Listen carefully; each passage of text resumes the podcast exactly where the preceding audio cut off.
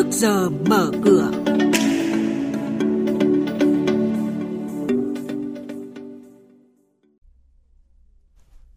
Thưa quý vị và các bạn, chuyên mục trước giờ mở cửa có những thông tin đáng chú ý sau.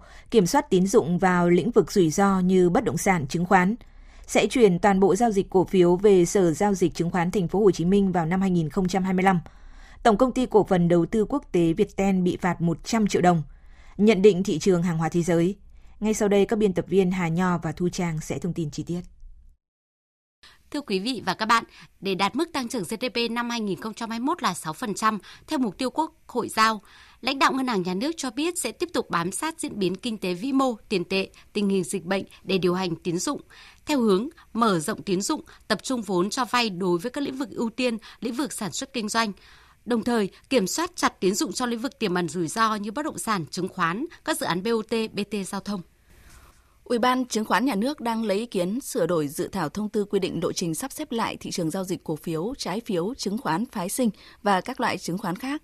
Theo lộ trình này thì chậm nhất là tới ngày 30 tháng 6 năm 2025, Sở giao dịch chứng khoán Thành phố Hồ Chí Minh thống nhất tổ chức thị trường giao dịch cổ phiếu, chứng chỉ quỹ và chứng quyền có bảo đảm niêm yết thị trường cổ phiếu đăng ký giao dịch của tổ chức chưa niêm yết Upcom.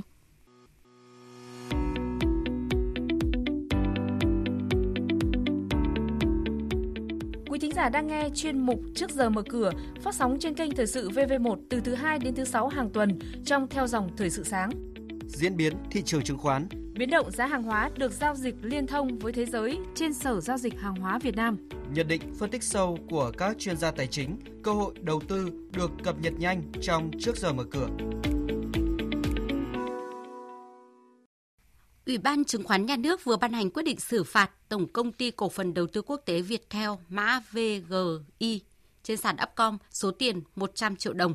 Nguyên nhân do công ty không công bố thông tin trên trang điện tử của Sở Giao dịch Chứng khoán Hà Nội và hệ thống của Ủy ban Chứng khoán các tài liệu gồm thông báo về việc ký hợp đồng kiểm toán báo cáo tài chính năm 2019-2020 và dự thảo nghị quyết để thông qua tại Đại hội đồng cổ đông thường niên trong 2 năm này.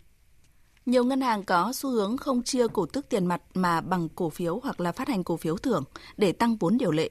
Đơn cử, Ngân hàng quốc tế VIB cuối năm ngoái có hơn 4.800 tỷ đồng lợi nhuận, còn lại sau trích lập các quỹ dự kiến là sẽ chia cổ phiếu thưởng từ nguồn lợi nhuận này tỷ lệ là 40%. Theo đó thì VIB sẽ tăng vốn từ 11.093 tỷ đồng lên hơn 15.530 tỷ đồng. Thời gian thực hiện trước ngày 30 tháng 9 tới đây. Thưa quý vị và các bạn, còn trên thị trường chứng khoán phiên chiều qua, VN Index lấy lại sắc xanh trong khoảng thời gian ngay đầu phiên, khối lượng giao dịch khớp lệnh và thỏa thuận đạt gần 770 triệu cổ phiếu với giá trị cao hơn mức 16.900 tỷ đồng. Dòng tiền ở phiên chiều qua đang yếu hơn nhiều so với cùng thời điểm trong phiên trước đó. Rổ VN30 có 16 mã tăng, 12 mã giảm và 4 mã đứng giá. Chốt phiên thì VN Index tăng lên mức 1.255,87 điểm. HNX Index tăng lên đạt 294,83 điểm và đây cũng là các mức khởi động thị trường trong phiên giao dịch sáng nay. Tiếp sau đây là thông tin thị trường hàng hóa thế giới giao dịch liên thông trên Sở Giao dịch Hàng hóa Việt Nam. Thưa quý vị, dòng tiền vẫn tích cực chảy vào thị trường kim loại trong phiên giao dịch hôm qua với giá trị giao dịch đạt khoảng 500 tỷ đồng. Chỉ số MXV Index kim loại tăng 1% lên 1.895 điểm. Cụ thể, giá bạc vẫn tiếp tục tăng nhẹ lên khoảng 25,5 đô la Mỹ một ounce trong bối cảnh Hoa Kỳ công bố các chỉ số kinh tế khiến cho thị trường kỳ vọng rằng lạm phát có thể gia tăng. Cục Thống kê Lao động Hoa Kỳ cũng đã công bố chỉ số giá tiêu dùng CPI của nước này trong tháng 3 vừa qua.